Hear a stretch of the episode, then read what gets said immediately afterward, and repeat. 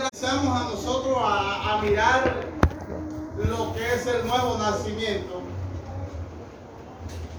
Y después comienza eh, el apóstol Pablo a explicarle a Timoteo en el capítulo 3 qué efecto produce la conversión. Pero cuando nosotros estamos parados en el Antiguo Testamento, entonces no podemos hablar de estas cosas. Porque el Espíritu Santo no ministraba como ministraba en el Nuevo Testamento. Porque en el Antiguo Testamento había una exclusividad, por así decirlo, del Padre. En el Antiguo Testamento, el periodo de la gracia no se conocía, no se sabía eso. Por eso es que es importante que un evangélico sepa las etapas. Porque la tierra tiene cambios. Y son cuatro estaciones.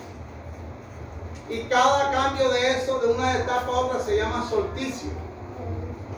Que el solsticio no define, no se define en Colombia ni en los países en los cuales no están establecidos las estaciones porque no se puede ver, pero hay países de Europa y Estados Unidos que el solsticio sí se puede ver. Entonces, en el Antiguo Testamento eran siete de esas etapas. ¿eh? La tierra tiene cuatro cambios durante el año. Eh, eh, y, la, y, el Señor, Jehová Dios, para manifestarse al hombre, se fue manifestando también con unas etapas en manera general de él gobernar y de él mostrarse. Y, en estas etapas las ha venido mostrando en la niñez. Cuando el niño nace en estado de conciencia, en, estado de inocencia, perdón, en estado de conciencia y comienza a convencer las cosas del mundo. Entonces podemos decir que Dios dejó de que las dispensaciones quedaran marcadas en la tierra a través de nosotros como seres humanos para que no se nos olvidase. Por eso toda persona nace en estado de inocencia. Toda persona nace en estado de inocencia y después entra en estado de conciencia. Y entonces nosotros nos damos cuenta que si nosotros analizamos, la otra etapa que viene a la tercera es gobierno humano. Y entonces ahí es donde la persona comienza a abrir los ojos y a darse cuenta de las cosas. ¿Verdad? Y el primer gobernante poderoso que tuvo la tierra se llamó Nimrod que fue el, impulsor de la torre de Babel. Pero después entró otra ley que se llamó promesa, con la cual Dios se acerca a un hombre llamado Abraham y le habla a Abraham. ¿Verdad? Luego que termina Abraham y el proceso del tiempo de Abraham hasta Moisés, la promesa. Pero luego comienza la ley, la ley comienza con Moisés. Fíjese usted el orden que se va viendo ahí. Y nosotros, si nos damos cuenta en los seres humanos, nosotros también vamos analice y dése cuenta que nosotros los seres humanos también vamos pasando por esas etapas. Vamos pasando por esas etapas. Eso nosotros no nos damos cuenta, pero toda persona va pasando por esa etapa. Cuando la persona llega a la ley, él decide si se queda en ello, toma la gracia para recibir a Jesús. Y cuando llega la gracia, es el momento de darse cuenta. Por eso fue que también es importante darnos cuenta que nosotros al ser tripartitos, entonces tenemos un cuerpo, tenemos un alma y tenemos un espíritu. Entonces Dios a través del alma nos inquieta eh, perdón, a través del Espíritu, nos inquieta que Él es real y que hay una, una comunión con un ser espiritual. Por eso hay gente que cree en Dios y hay gente que es atea. Esas identificaciones muestran esa parte espiritual, pero también está el alma, que es los deseos despavoridos y descontrolados del mundo y lo que muestra. Por eso cuando pasamos de la etapa de la inocencia a la conciencia, comenzamos a ver los gobiernos lo que muestran. Comenzamos a ver en la ley lo que ministra y comenzamos a ver en la gracia las oportunidades que Dios nos ofrece. Por eso las dispensaciones están marcadas en la vida del hombre. Por eso cuando fui a hablar de este tema, me interesó tanto porque yo digo, oye, yo nunca en mi vida había oído hablar de la conversión en el Antiguo Testamento y cómo era eso. Y comencé a escudriñar ciertas cosas. Y me di cuenta que solo en el tiempo de Salomón, y qué importante es hablar en este tiempo, porque en el tiempo de Salomón la historia de Israel cambió en todos los aspectos. Porque Israel en los tiempos de Salomón se convirtió en el Israel, por así decirlo, tercermundista, con unos avances en todos los aspectos. La historia de Israel en los tiempos de Salomón fue el ocupante de una gran cúspide a nivel mundial, porque todo el mundo quería hablar con Salomón. Fue una era floreciente de Salomón. Y en ese tiempo fue donde Salomón cuando fue al templo a presentar al templo, que por eso el rey se explica una parte y Crónicas explica una parte. Crónicas es muy corto para explicar estas cosas, pero en los libros de reyes se explica mejor. Cuando, cuando, cuando eh, se va a, a consagrar el templo, es cuando Salomón comienza a darse cuenta la necesidad de hablar de la palabra conversión, que no se había oído hablar en otro. Entonces ya ahí veo lo que es cuando él sube a Gabaón al templo y allí le pide a Dios, Señor, yo no sé Dios del cielo, yo no sé entrar ni salir, es decir, no sé ni para dónde se camina para allá, ni para dónde se camina para acá, hablando de manera de entendimiento, de inteligencia y de sabiduría y de conocimiento de dirección. Dime tú qué hago. Y entonces fue cuando le dio todo lo que ya nosotros sabemos. Tanto que cuando la reina de Sabá llegó tras una cantidad de, si hubiera sido en estos tiempos, hubiera llevado como cinco tractomulas, pero llegó buen mula, de verdad, de cuatro La llevó cargada de presentes, de muchas cosas. Y entre ellos llevó madera de sándalo. Un día les habla, tengo inquietud de hablarle a ustedes de las maderas.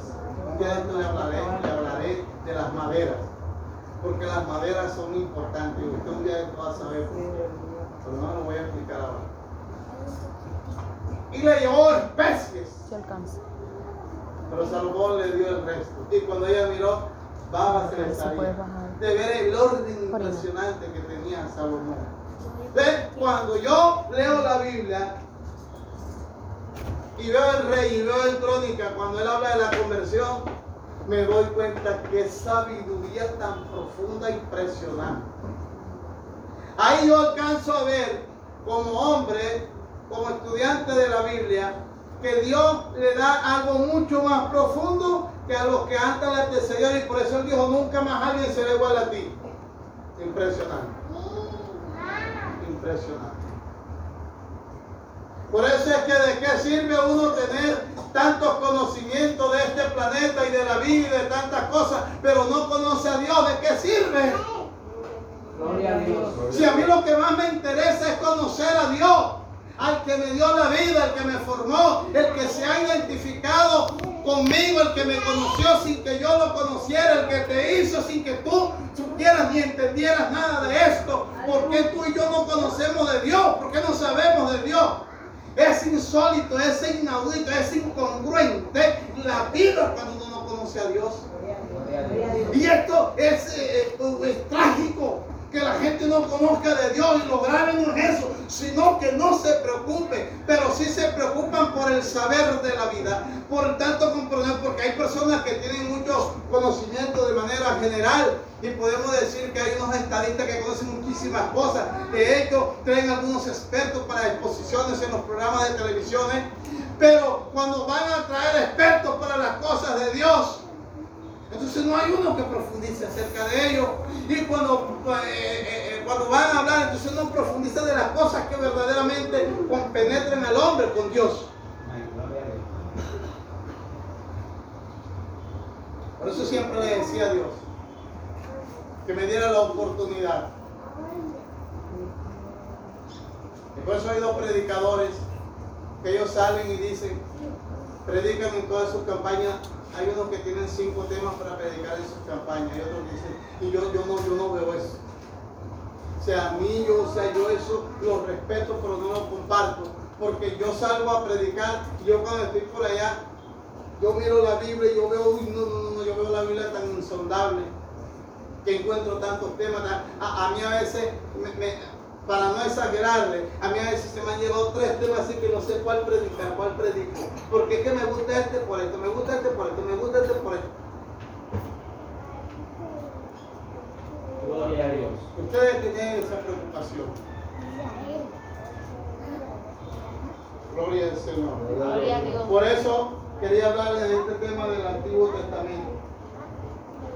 Porque aunque no haya muchas cosas que ampliar, vamos a tratar de, poder llegar a mirar algunas cositas del Antiguo Testamento y la conversión, que difiere enormemente de la conversión que habla Jesús en el Antiguo Testamento por la administración del Espíritu Santo y por las administraciones de la ley de, perdón de las dispensaciones. Por eso les hablé de la expresión para que usted sepa, para que usted sepa que la administración de la ley era cosas externas la administración de la ley eran cosas externas. externas. Y todo se hacía prácticamente externo. Colosenses 2.17 dice que lo que se decía acá era sombra de lo que iba a ocurrir allá. Entonces eso me indica a mí que lo que ocurrió en el Antiguo Testamento, en la ley, eran cosas externas. Externas para que nosotros espiritualmente la pudiéramos entender y comprender, porque ahora íbamos a tratar con el Espíritu Santo. Y esta es la época que estamos viviendo con el Espíritu Santo. Entonces, en el Antiguo Testamento era tan fácil como Musa que tocó la, el arca y por la leña enseguida se murió se murió enseguida, porque esa era la ley. Físicamente el que hacía se moría. Ahora no hay físicamente. Ahora espiritualmente. Pero usted sabe lo que hace estar muerto espiritualmente y que uno vaya muerto espiritualmente y uno se dé cuenta de cuando tendido en el cajón y su alma en el infierno. Usted sabe lo terrible que es eso. Es mejor la advertencia física. Pareciera que la ley fuera mejor, porque la ley me mostraba el temor de lo que ocurría, porque yo me moría físicamente. Pero casi no había relación en lo espiritual. Usted me está entendiendo lo que yo le estoy dando a entender, ¿verdad? Y en cambio en el Nuevo Testamento es diferente. La persona hace y deshace. Y físicamente no se muere, pero espiritualmente no tiene nada que ver con Dios, absolutamente.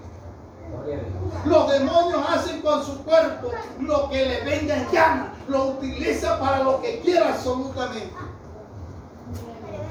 Una cosa impresionante. En cambio, por la ley externamente había un respeto. En cambio, ahora no. Ahora simplemente una violación espiritual. Se le meten 10, 15, 20, 30 demonios.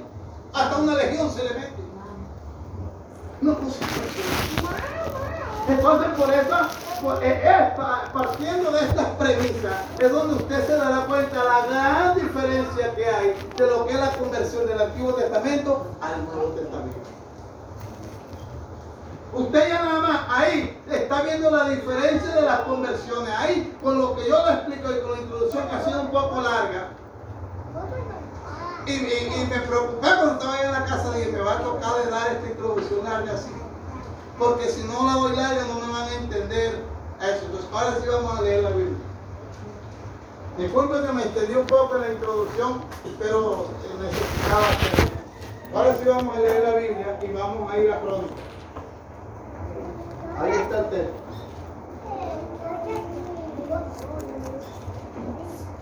Amén, gloria a Dios. ¿Cuál es el texto, ve? Ah.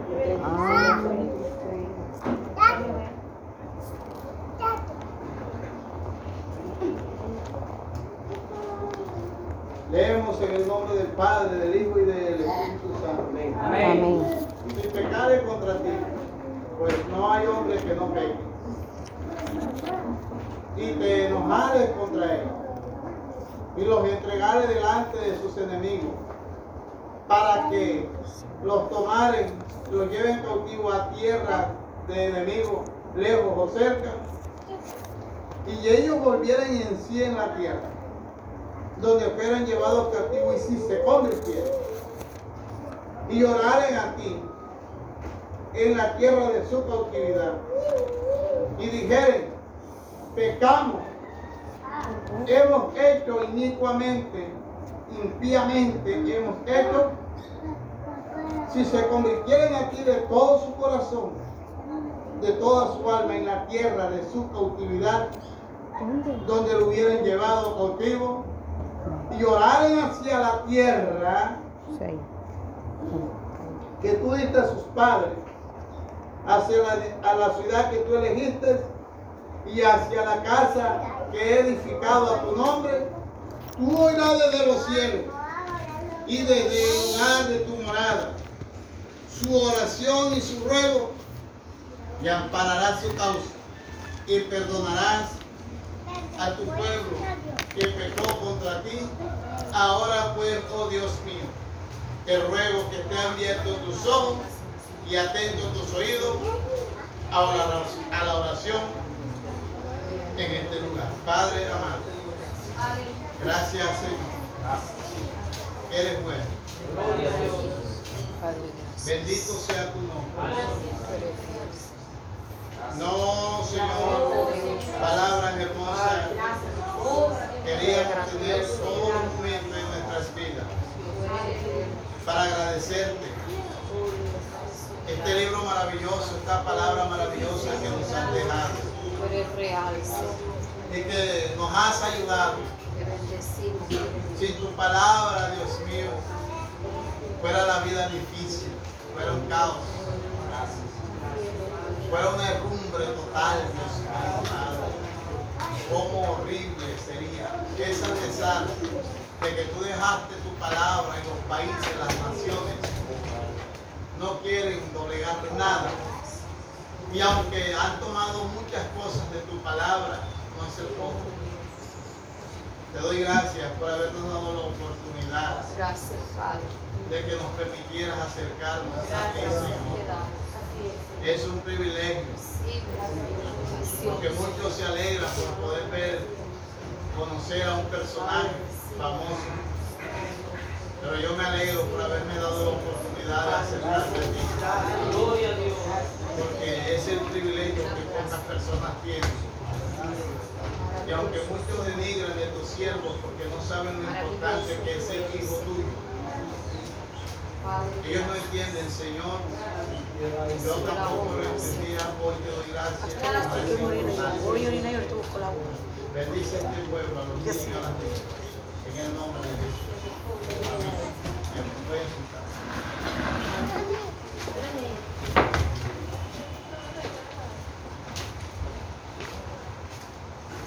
Bien, entonces le decía las eh, enormes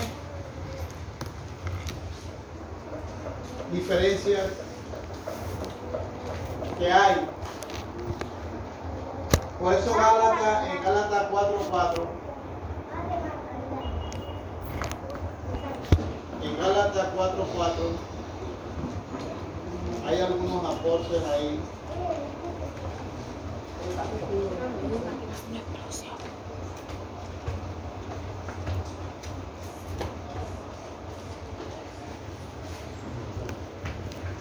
Dice, pero cuando vimos el cumplimiento del tiempo, Dios envió a su hijo nacido de mujer y nacido bajo la ley. Esta palabra es importantísima. Dios nacido bajo la ley. Acuérdense que Él vino bajo la ley para cumplirla, Por eso murió. para que redimiese a los que estaban bajo la ley. ¿Cómo explica el apóstol Pablo? Por eso cuando el apóstol Pedro fue a hablar de Pablo, dijo que había cosas que eran muy difíciles de entender. Y es verdad que estas son unas revelaciones muy profundas. Dice, pero cuando vino el cumplimiento del tiempo, Dios envió a su Hijo nacido de mujer y nacido bajo la ley, para que redimiese a los que estaban bajo la ley, a fin de que recibiésemos la adopción de hijos. Por cuando soy hijos, Dios envió a nuestros corazones, mire, el Espíritu Santo de su Hijo, el cual clama, Abba, Padre. Así que ya no eres esclavo, sino hijo. Y hijo, también heredero de Dios por medio de Cristo. Cuando yo leo esta parte, me doy cuenta cómo el apóstol Pablo, a través de estos textos, hace un encaje, un encaje de lo que es la ley para que se entre a la gracia. O sea, ¿por qué se tenía que dar estas cosas? Por eso es que cuando los unitarios o la mal llamada Pentecostal Unida niega la esencia de esto, están negando todos estos textos que están aquí, todos estos textos ellos los niegan. ¿Por qué los niegan? Porque aquí dice, por cuanto el cumplimiento del tiempo Dios envió a su Hijo. Y como Dios es el, como Dios es el, Dios el Padre, es el mismo Hijo, entonces no se ha enviado nadie. Entonces estos textos para ellos no existen. Para que redimiese, por eso dice Dios envió a su Hijo nacido de mujer y nacido bajo la ley. Esto para ellos no existe para que redimiese a los que estaban bajo la ley, porque Jesús es el cumplimiento de la ley para un hinchazo en la gracia. Amén. Si Jesús no hubiera venido, no hubiera gracia. Es una cosa bien clara. Si Jesús no hubiera llegado a esta tierra, no hubiera sido enviado por Dios el Padre, no hubiera habido gracia y todavía estuviéramos derramando sangre y matando gallinas. Bueno, ya ni, gall- ya ni gallinas mataron porque ya no existiera ya ni vaca ni nada. Fue un negocio. Fue un negocio. O fue un negocio grandísimo. Y ya nos perdiéramos entonces porque nos teníamos que morir en pecado, porque entonces ya tendríamos que andar con la coquera cazando la palomita. ¿Por qué? Porque no tendríamos plata para comprar un. Y tú sabes lo que es todos los días que con este escasez. ¿Dónde íbamos a tener para comer un kilo? Para matar un kilo. Entonces el colesterol matará a los pastores. Pues fíjese usted, es impresionante por cuando soy envió a vuestros corazones, aquí viene la otra parte interesante. Primero habla de que Dios el Padre envió a su Hijo, pero en este texto él se dice, por cuando soy hijo de Dios envió a vuestros corazones el Espíritu de su Hijo, el cual calma, Abba Padre.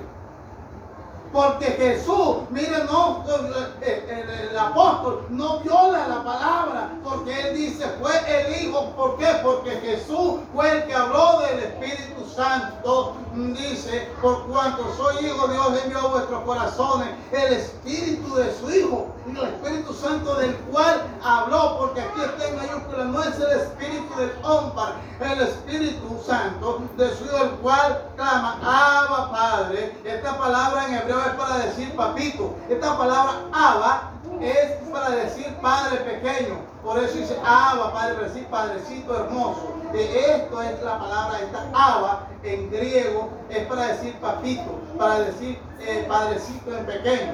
Entonces, padre, Abba, clama, Abba, padre, así que ya no eres esclavo, sino hijo, y sigo también heredero de Dios por medio de Cristo. Impresionante.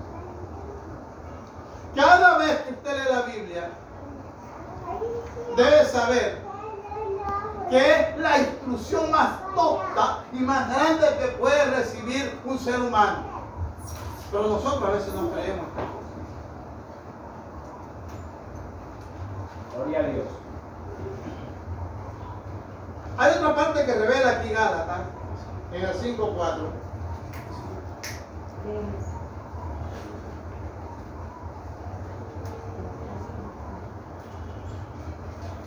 ¿Qué dice el 5.4?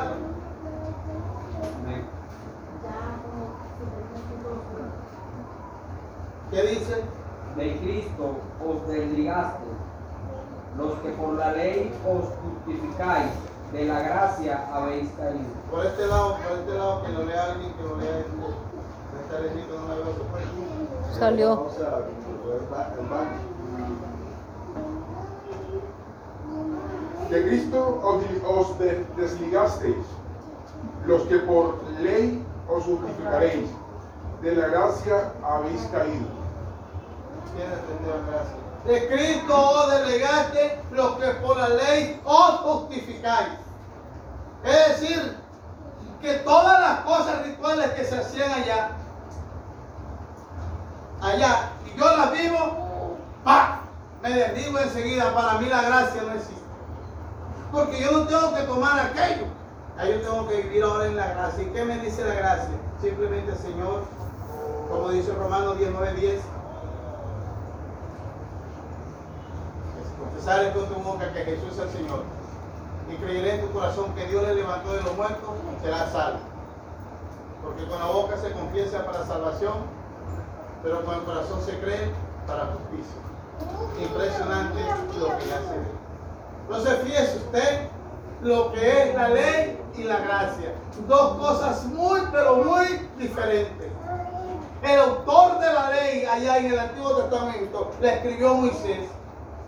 Pero la ley termina con una gran catástrofe, parecía, con la muerte de Cristo Jesús. Y comienza con la gran dulzura del advenimiento del Espíritu Santo. La gracia terminará con el arrebatamiento de la iglesia y comenzará con el preámbulo del comienzo del milenio en la tierra. Cosas hermosas. Esto que viene de aquí en adelante, la combinación de la gracia y el comienzo del milenio va a ser algo hermosísimo, hermoso, hermoso. O sea que los que fueron de aquí atrás sufrieron muchísimo con las dispensaciones, pero las dispensaciones que vienen de aquí adelante es un disfrute, por así decirlo. Los que viven en Cristo Jesús, por supuesto. Por eso, por eso dice aquí, pastor, eh, si uno se desliga ya de Cristo, ya cae de la gracia, ya no, no, no, no está en- sí, lo que, Así es. lo que dice Gálatas 5. Sí, no, lo que dice de Cristo desligaste los que por la ley os justificáis. Es decir, que los judíos en estos momentos están desligados totalmente de Cristo. Benjamín Netanyahu y su están desligados de Cristo. ¿Por qué los protege Cristo? Por una promesa que Él les dijo a ellos. Y como ellos salieron a las calles, y la conversión de ellos se, se- se rige todavía por la ley. Y como Moisés, eh, perdón, Salomón lo que le solicitó a Dios, lo practican estos señores. En el cumplimiento de la Torah, Dios tiene misericordia y le responde, porque son judíos. ¿Me entiende esto lo que le estoy diciendo? ellos donde, donde quieran van siempre hacen culto hacia, hacia Israel, ¿no? Es lo que dice aquí en, en, en primera, de- en, en la crónica que estamos leyendo ahorita. Sí. Siempre hacen culto a, o sea, cumpliendo toda esa parte. Pero eso no es válido. Pero eso no es válido. Pudiera, eh, eh, pe- pero ocurren cosas en las que Dios en su misericordia responde. Porque Dios no tendría que protegerlo. Pero como Moisés le dijo, Señor, si nosotros estamos en cautividad,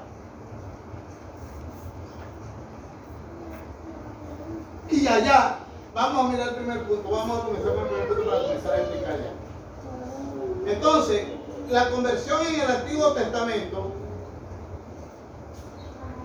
¿ya? Vemos lo que hace ahí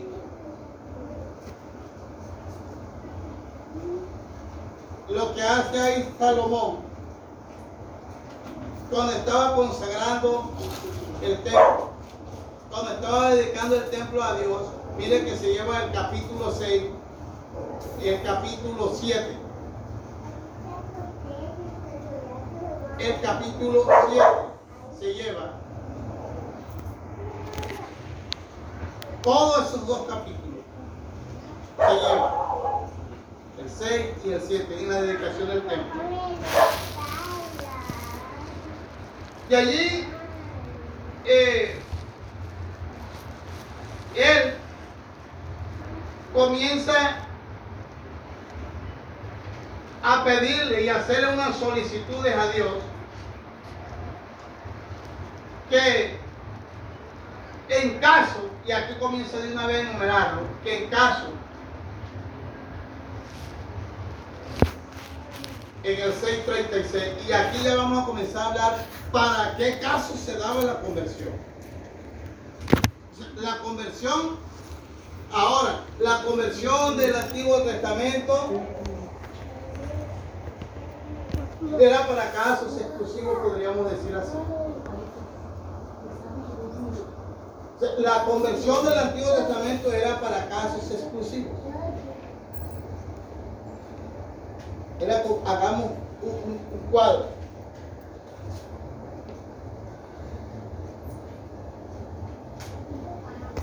Para casos exclusivos. La conversión en el Antiguo Testamento era para casos exclusivos. Y hoy la conversión, ¿cómo es? Sigue siendo para casos exclusivos. Para todo el que se arrepiente. ¿Para qué caso exclusivo era el cuadro este que está aquí en el Antiguo Testamento? Miremos el texto. Si pecare contra ti, pues no hay hombre que no peque, y te enojares contra ellos, y los entregue delante de sus enemigos, porque esto ya lo había hablado. ¿Dónde lo había hablado? De Deuteronomio capítulo 28 si te enojares contra ellos y los entregare delante de sus enemigos, para que los tomaren y los lleven cautivo a la tierra enemigo, lejos o cerca. Y ellos volvieren en sí en la tierra donde fueren llevados cautivos, y si se convirtieren y lloraren aquí en la tierra de su cautividad, y dijeren, pecamos, hemos hecho inicuamente, impíamente hemos hecho, y se convirtieren, ¿Qué dice? Y se convirtiera aquí de todo corazón, de toda su alma en la tierra, en la cautividad, dice, donde hubieran llevado los cautivos y lloraren hacia la tierra que tú diste a sus padres, hacia la ciudad que tú elegiste y hacia la casa que he edificado en tu nombre, tú oirás desde los cielos. Entonces, ¿para qué clase era exclusivo ese momento? ¿Para qué? ¿Para qué caso era exclusivo? Para el pueblo. pero ¿por qué era exclusivo? ¿Cuándo era exclusivo este cuadro? Que ellos se convirtieran ahí. ¿Para cuál? ¿Para qué? ¿Para, ¿En qué evento se, se deberían arrepentir? ¿Cuándo ocurría? ¿Cuándo? Digo, hermano, cuando se arrepintieron. Cuando fueran cautivos. ¿Sí ve este cuadro? ¿Cuá- ¿Dónde está la exclusividad? Cuando ellos fueran cautivos. Por eso él dijo, si fuere lejos, se- lejos. Diciendo, al Señor. Respondió. Había una conversión impresionante. ¿Qué era convertirse? Convertirse es hacer un giro en uno. Entonces, ¿qué era convertirse? Que todas las cosas que estaban practicando y todas las cosas que se en contra de Dios, ellos se devolvían, Señor, aquí están. Pan, y de una vez llegaba a Dios y dijo, entonces tú los oirás desde el cielo. ¿Y cuál era el otro requisito que le estaba exigiendo ahí Dios y qué condición podía Moisés que eso ocurriera? Que miraran hacia la ciudad, que miraran hacia Israel. Y nosotros hoy tenemos que mirar hacia Israel.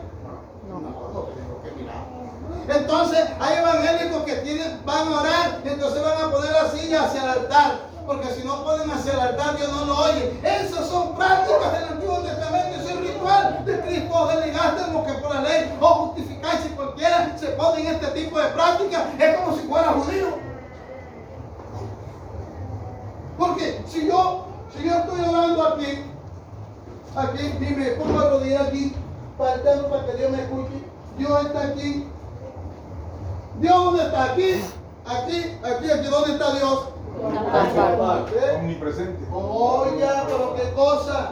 Entonces, esas son las malas costumbres. Entonces, tienen que orar, aceptando porque para que Dios lo escuche Hacia el altar. Hacia el altar, porque entonces Dios tiene que escuchar el, el bonito Israel en Santa Marta. Porque allá es donde está Dios en el altar. Es donde dice. Un, un judío viviendo en Santa Marta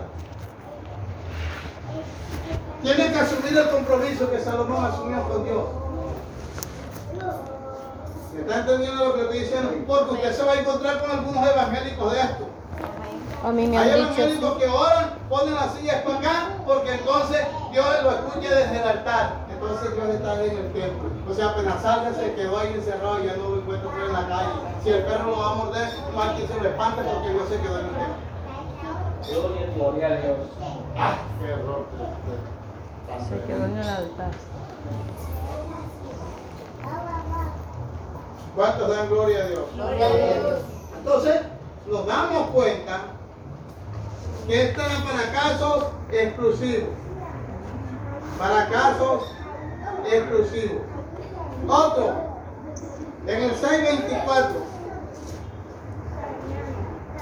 En el 624 dice, si tu pueblo Israel fuera derrotado delante del enemigo, por haber prevaricado contra ti y se convirtiere y confesare tu nombre y rogare delante de ti en casa, tú oirás desde los cielos y perdonarás el pecado de tu pueblo Israel y le harás volver a la tierra que diste a ellos y sus padres. Aquí por este caso, ¿cuál era la exclusividad? Aquí era la continuidad. Y, y- y aquí por este caso, ¿qué era? Por este caso, ¿qué era? Por eso uno tiene que leer la Biblia. Aquí por este caso, ¿qué era? La derrota. La derrota no, ahí está, ahí, ahí dice una palabra exclusiva. Lea bien. Por haber. Por prevaricato.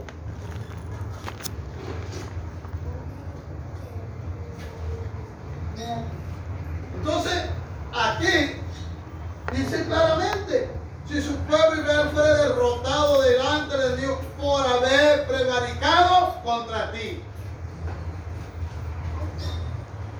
A veces esas cosas no le prestamos. ¿Cuántas veces nosotros leemos? No, no, no, no, no, leí tres capítulos. Pregúntele qué entendió. Por prevaricato. Es decir, que si, ¿qué es el, preva- el prevaricato en la ley? En, en- en- en la, en- en la- en la justicia. En la justicia, hablando de derecho, es cuando un juez dicta una sentencia de algo sabiendo que esa, esa sentencia tiene una irregularidad y favorece a una persona. Ese es prevaricato.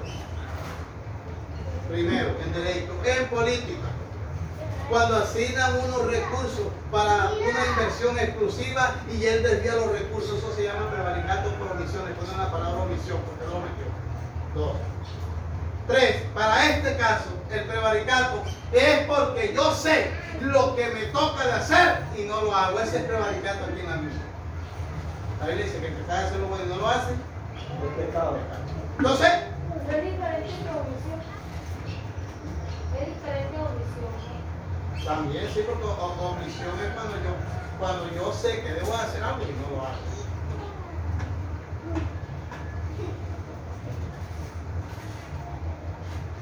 Prevaricato se hace con conciencia diferente de la omisión, pastor. Porque Sí, yo puedo omitir algo sin darme cuenta. Sí, claro. Eh, eh, eh, cua- cuan- cuando, cuando yo hago algo, eso se llama fortuito, que no, no me doy cuenta. El prevaricato es porque yo conozco. Prevaricato es porque yo conozco, porque yo sé. Y toda la aplicación en derecho de la ley y la omisión también. Y la omisión, por eso es prevaricato por omisión, porque yo conozco no solamente la norma, porque en la constitución, la, eh, eh, la- en la constitución el artículo 6.6 dice que ella es norma de norma y está por encima de todo.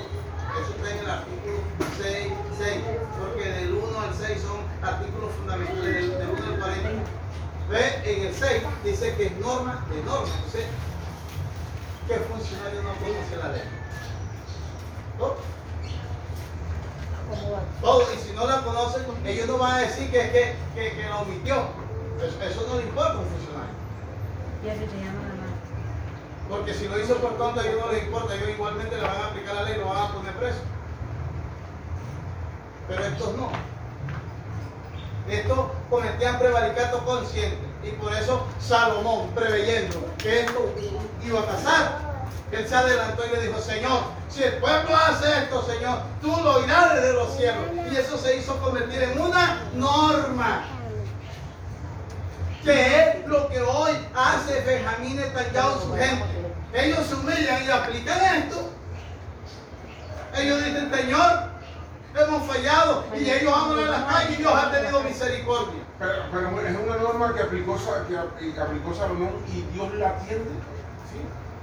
Por, re- por respaldo de la palabra, porque lo que. Por respaldo, por miser- más por misericordia. Más por misericordia en el caso de ellos. Porque es su pueblo Israel. Pero si ellos no están cautivos, pastor. Si ellos no están contigo, pero están en una guerra. En una guerra. Como dice que eso, esa norma es exclusivamente para la cautividad. Para la cautividad, Ellos- para la cautividad y para la prevaricato. Pero como ellos. Tal vez la causa de su guerra es por el prevaricato. No, y ellos también son- tienen cautividad porque tienen gente cautiva. Bastante. Tienen cantidad, jamás tiene cantidad de gente cautiva. Y ahorita están negociando de soltarle tanta cantidad de personas por lo que ellos tengan allá haciendo cautividad también. En el momento.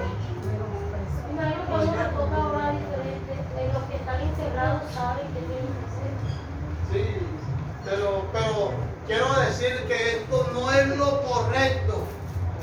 Que ya eso no es bíblico, porque usted va a oír tal vez en las redes que eso lo defiendan, pero eso es antibíblico, eso no es bíblico. Eso es un periodo que por misericordia Dios lo haga. Como por ejemplo, usted está en un peligro y usted no es cristiano, no es cristiana. Pero pasa como pasó aquel, aquel hombre. Estaban de Valledupar para adentro. Y él, eh, de pronto la esposa eh, iba, iba a dar a luz y cuando fue a dar a luz se murió. Se murió porque no había atención en el parto. O sea, le dieron los dolores y mujer se murió y quedó preñada. Y él, y él en esas horas siguientes comenzó, Señor, a humillarse.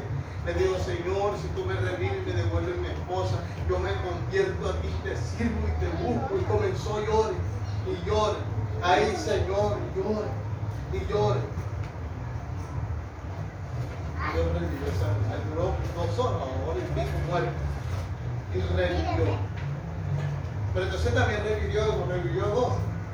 Porque también es mi Y revivió. Y no solamente revivió, sino que la muchacha parió. Y duraron siendo evangélicos como tres años. Y de ahí se descargaron todos Vivieron. se, de- se, se, se convirtieron en el mundo.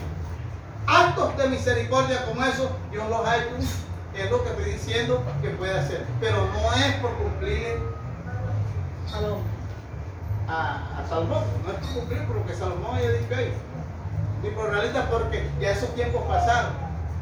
Y ahora ellos tienen que acogerse a lo que dice la palabra por la gracia ahora.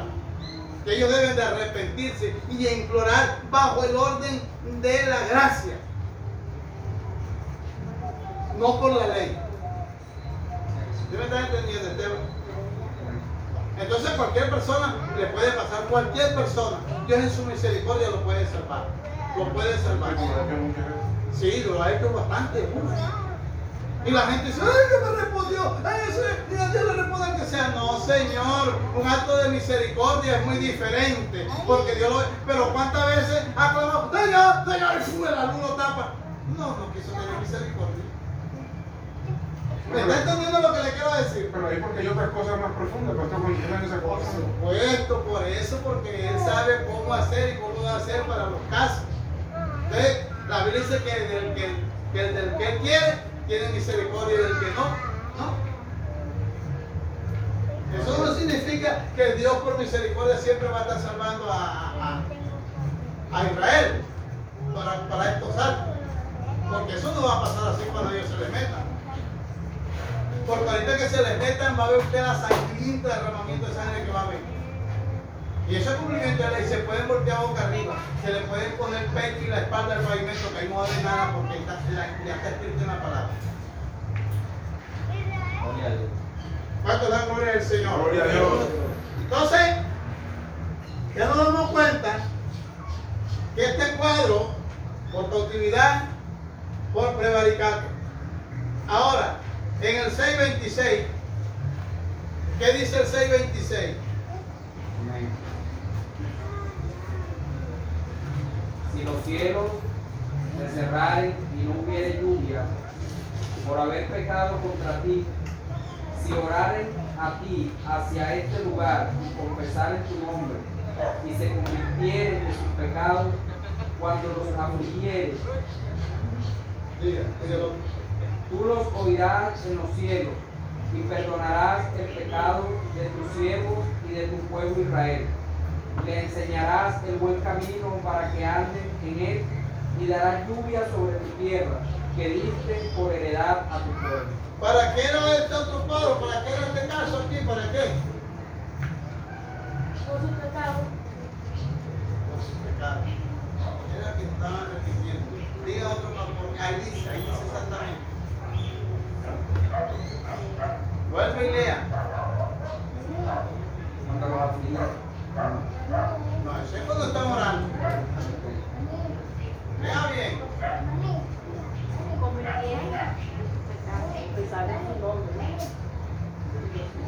Convirtieron. Convirtieron. Si los cielos se cierran. Si los cielos se cierran. Y Cuando se cierran los cielos. perdonar el pecado de tus siervos. Claro, cuando los cielos se cerraren y no hubiere lluvia, cuando dijera el Señor, ya no llueve más listo, eso era una manera de castigarlo, porque la sequía era una sentencia de castigo para Israel. Ahí está claro. Pastor, pero también dice aquí que Él enseñará el camino para que anden en Él. Después, exactamente, pero después, después. después. Lo primero dice aquí, si los cielos se cerraren y no hubiera lluvia, listo, ya, hasta ahí. El castigo era por eso, que le cerraban los cielos, no va a llover. Usted sabe, cuando no llovió en Israel, cuando dio el día durante tres años no lloverá, usted sabe lo que eso salía a buscar pasto por allá y por allá. Y había una crisis en Israel tres años sin lluvia. Entonces, cuando cerraban los cielos, entonces venía esto aquí dice, exactamente, si los cielos se cerraran y no hubiera lluvia, por haber pecado contra mí. Entonces de ahí es donde dice, tú oirás, ¿verdad? Tengan que confesar el pecado. Entonces, cuando los afligieres, ¿por qué? Porque eh, eh, ellos necesitaban convertirse. Entonces la, gente peca. Y lo que estaba diciendo Dios, como una muestra de preámbulo para lo que haría de venir, que nosotros si no nos arrepentimos de verdad y no hay un convertimiento, no va a haber cambio. No va a haber cambio, es lo que estaba diciendo aquí. Gloria a Dios. Por eso dice, tú oirás desde los cielos y perdonarás el pecado de tu siervo y de tu pueblo y les enseñarás por el buen camino que anden. Porque cuando uno se humilla, entonces está dispuesto a recibir la palabra. El rebelde y el terco es el que no está dispuesto. Gloria a Dios.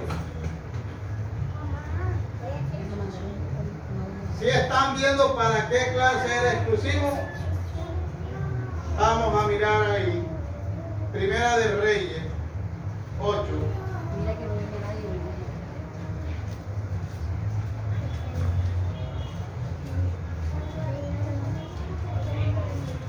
Primera de Reyes 8. 8. 47, 48. Y ellos volvieren en sí en la tierra donde fueren cautivos. Si se convirtieren y oraren a ti en la tierra de los que los cautivaron y dijeren, pecamos, hemos hecho lo malo, hemos cometido impiedad. Y si se convirtieren a ti de todo su corazón y de toda su alma, en la tierra de sus enemigos que los hubieren llevado cautivos, y oraren a ti con el rostro hacia su tierra que tú diste a sus padres, y hacia la ciudad que tú elegiste y la casa que yo he edificado a tu nombre. Entonces, ¿a la cual pertenece este? Pertenece, ya sabemos que pertenece al de los cautivos. Al de los cautivos pertenece ese texto.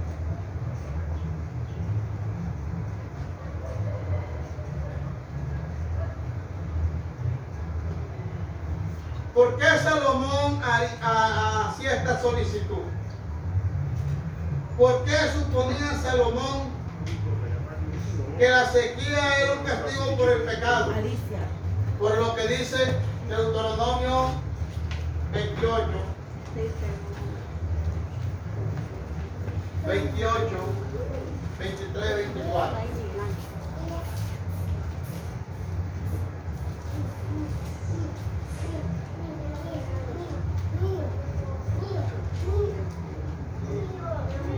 Amén. Amén. Y los cielos que están sobre tu cabeza serán de bronce, y la tierra que está debajo de ti de hierro.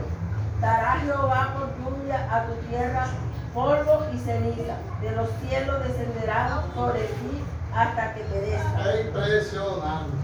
¿Por qué, ¿Por qué hizo esta solicitud? Porque ya él había visto en la ley esta sentencia. Salomón ya había leído,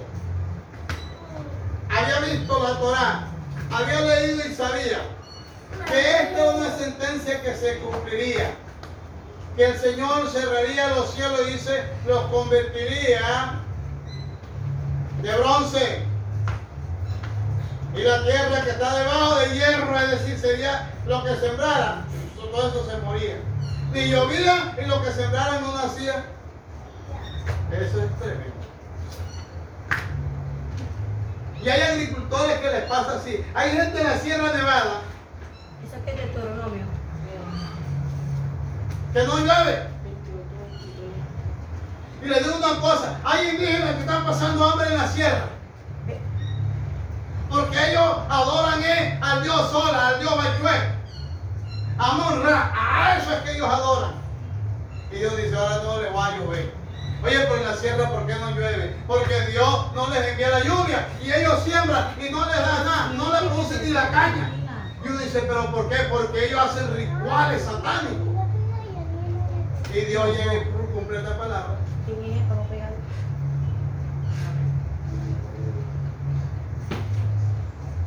Usted dirá, pero si es que ese cosa Salomón no es que esto es un castigo. Ya eso es un castigo que está establecido. Bueno, te acuerdas que no.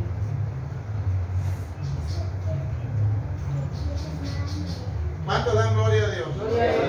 La lluvia es una bendición. Los desastres naturales son usados muchas veces por causa del pecado. Pero la lluvia es una bendición. Salomón hacía esta solicitud porque él sabía que si, que si no llovía, había pérdidas y había daño. Esta solicitud que hizo Jeremías, eh, perdón, que hizo Salomón, fue recordada por Jeremías.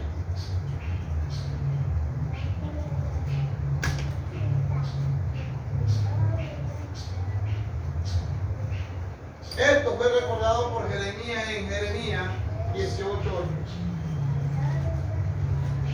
Eran las tierras.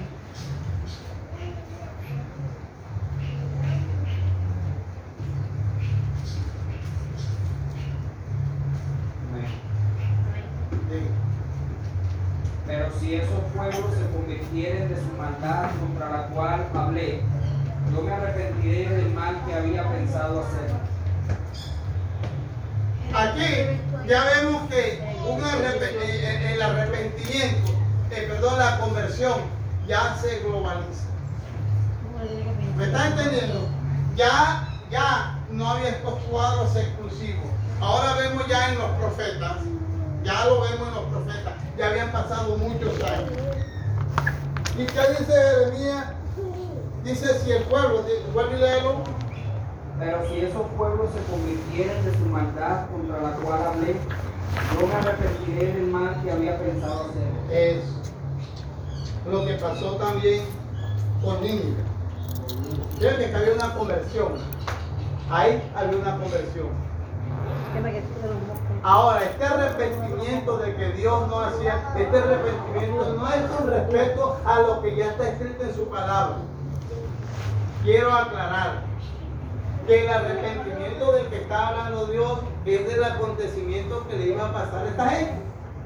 Pero lo que ya está establecido en su palabra, en los cumplimientos escatológicos que están establecidos para que ocurra en estos tiempos, no va a omitir ni uno. ¿Sí me está entendiendo? Porque ya eso está escrito. Eso no es que ya él se va a arrepentir, eso, porque eso ya está escrito. Ya está escrito. ¿Sí me está entendiendo? Sentencia. Sí, ya eso está listo. Eso no es que de lo, de lo que se arrepiente, por ejemplo. Por ejemplo, usted llega y le va a eh, comete un pecado, ¿verdad? Señor, ten misericordia, y Dios puede arrepentirse de algo que a usted le vaya a pasar. Se puede arrepentir, pero para usted. No para lo que está escrito en la Biblia. Es esta clase de arrepentimiento. Cuando hablas de arrepentimiento es misericordia, patrón. Acto de misericordia. Señor. Es un deber advertir como atalaya acerca de esto. En el Antiguo Testamento, mire la connotación que ya fue tomando. Mire lo que dice ahí Jeremías. Y mire lo. ¿Está viendo? Usted ha ido viendo la amplitud que ha ido teniendo lo que es la conversión. Ahora en Ezequiel 3.19. Miren lo que dice en Ezequiel 3.19. Amén. Lleno de agua. Lleno de ¿Qué agua. dice? Sí, eso que te voy a Pero si decir. tú al impío y él no se convirtiere de su impiedad y de su mal camino, él morirá por su maldad, pero tú, pero tú habrás librado tu alma. Eso. ¿Qué connotación le ve usted aquí a la conversión en este texto exclusivamente? ¿Qué es la conversión para usted según Ezequiel 3.19? ¿Qué es la conversión para usted según Ezequiel 3.19?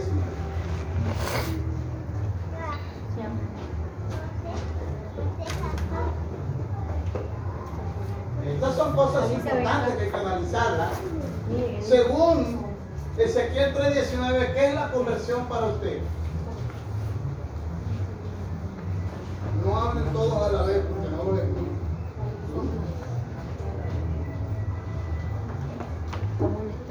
Ese el pastor ese. Dígame que no escucho. agua. Ese sí, ya no tiene nada. Amonestación, ¿qué más? Apartar. Funciona, eso de resignación no me gusta.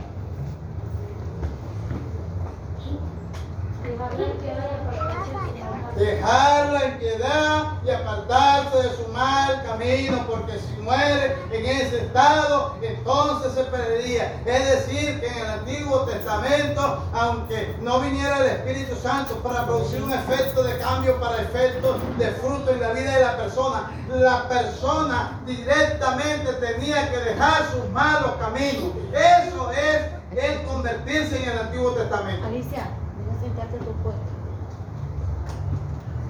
¿Cómo le parece a usted? ¿Era más fuerte que ahora o era más fuerte en el, en Testamento? Antiguo Testamento. ¿Cómo le parece a usted? Siéntate. Gracias por responder inmediatamente. Aleluya. Te vas a caer. ¿Y tú qué dices? En el Antiguo Testamento. A mí también se me olvidó ya Me encanta. Aparte que lo tengo que esperar. El día encarado a veces. o sea, oye, No, Pato, era más dedicado en el antiguo porque te quitaba de una vez.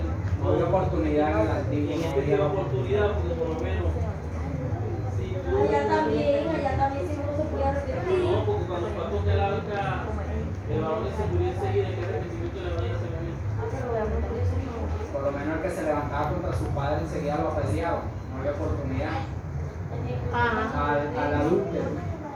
Era la Era muerte segura que había. Miren, en la ley era mucho más fuerte, Era más fuerte. era más severo. En este Nuevo Testamento tenemos el Espíritu Santo. Porque el Espíritu Santo, ¿qué hace?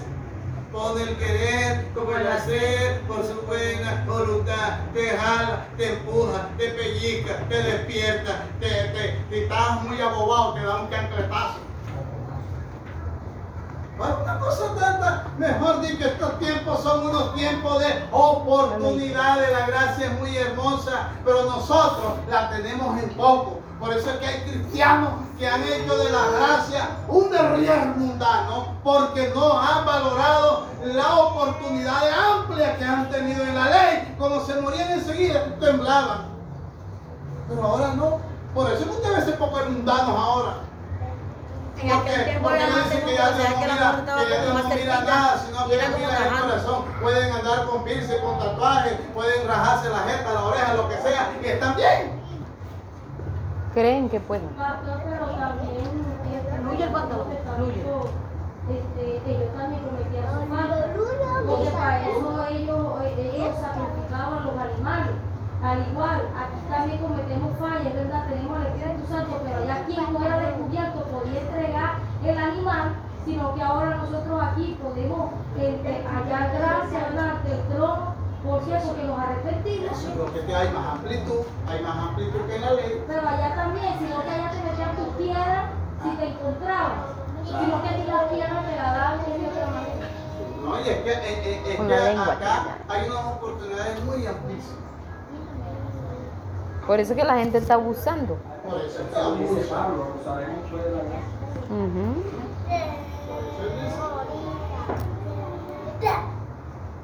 Entonces, por eso, el 3.19 dice, pero si tú amonestares al impío y él no se convirtiere, es mi deber. En el Antiguo Testamento, ¿qué tenía que hacer el profeta? El profeta del Antiguo Testamento no es como ahora, que ahora llega y dice, así te dice el Señor, vas a recibir casa y carro. Dios dice que te va a dar un edificio de tantos pisos con parqueadero privado y eh, eh, recibe la opción es traqueto, tiene tres mujeres, es un bandido y le dan esa profecía. ¿Qué era lo que hacía el profeta en el Antiguo Testamento? Así te dice Jehová Dios, insolente, arrepiéntete porque tienes tres mujeres. Porque eres esto y esto. Y dice Jehová esto y esto. Que si en tres días, cuatro días te mocharán la cabeza si no te arrepientes. Ah, ah, Ay, sí, y se la decía en público. ¿Quién no iba a tener miedo ahí? Mm. Amén. Entonces ahora, como, como, como le dicen, es así. Ay, bendito sea Dios, bendito. Llega y llega y anda la mujer fija. Ay, mira, mira, el Señor me dio una palabra bonita. Llega y anda la esposa. Después llega y anda la amante. Ay, me dio otra. Y llega y anda la otra. Ay, ay, ay. Pura sinvergüenzura. Entonces quien me llega a pedirme un consejo de eso, como por mucha plata y poder que tenga, yo le puedo decir así está bien. Necesita de pronto hacerte una oración así, vamos a hacerte una oración aquí, Padre, en el nombre de Jesús, hermano, va bendecido, dame la oferta. Eso, eso es lo que hacen ahora. Pero yo no voy a hacer eso, yo no lo voy a decir. Váyase con ti plata. Tienes que arrepentirte por esto y por esto y por esto. Y si no te arrepientes, viene esto, esto, esto. Ay, hermano, lo siento. No vuelvo más nunca el cerro. Ay, ¿qué, qué- culpa tengo yo? ¿Qué culpa tengo yo? No vayas a decir que no se te avisó. No vayas a decir. Ahí es donde el pastorado no es bonito. Ahí es donde el pastorado se necesita uno tener los pantalones bien puestos y tener la confianza en el Señor.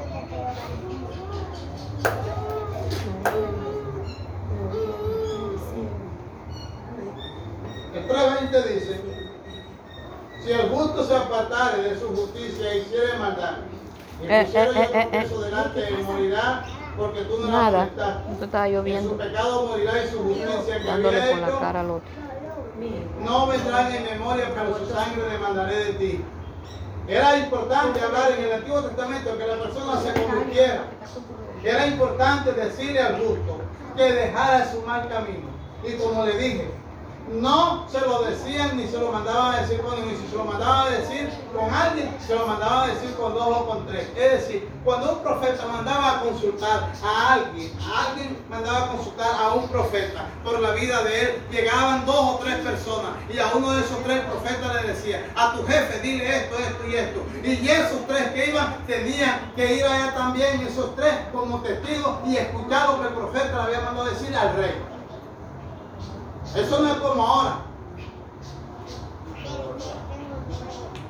Que ahora llegan las profecías muchas veces las dan en secreto. No, muchas profecías que darlas en público. Como me dijo a mí alguien.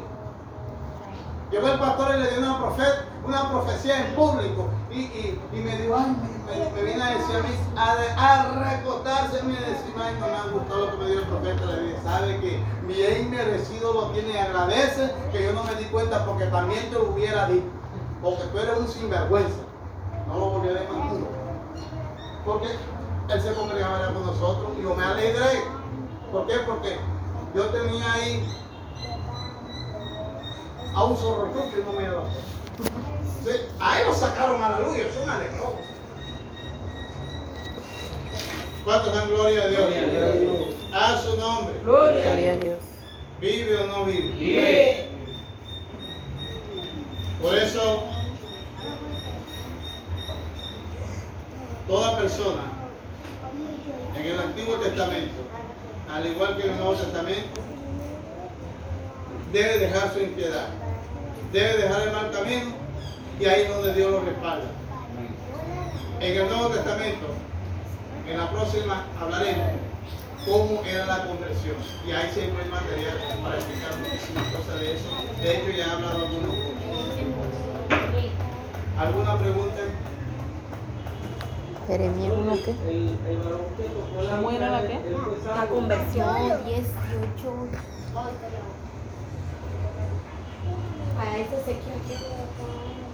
Este Pastor, eso fue un caso especial, porque los enemigos de Israel también tomaron el arca y cómo no se murieron cuando se lo llevaron, o se la llevaron con los mismos levitas secuestrados.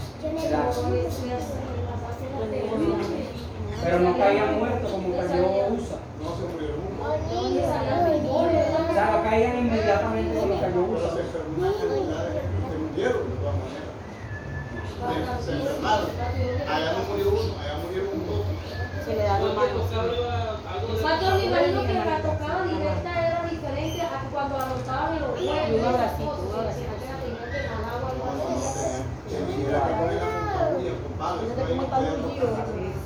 No, es que si, si, si estaba ahí, con un palo.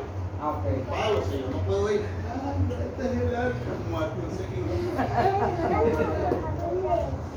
Tenía que coger un palo. Y por eso, por, por eso era que también al que entraba al lugar santísimo, al sacerdote lo amarraban con la, le ponían la cabellita afuera. Estaba mal, ¿Por salía. Porque el que se entraba al lugar santísimo quedaba muerto ahí, no salía de una vez, todos los que trabajan allá caían muertos, todos. Entonces tenían que poner la cabullita cuando ya no sonaban las campanas. Ay, se murió, se murió. Pero eso lo quitaron mal.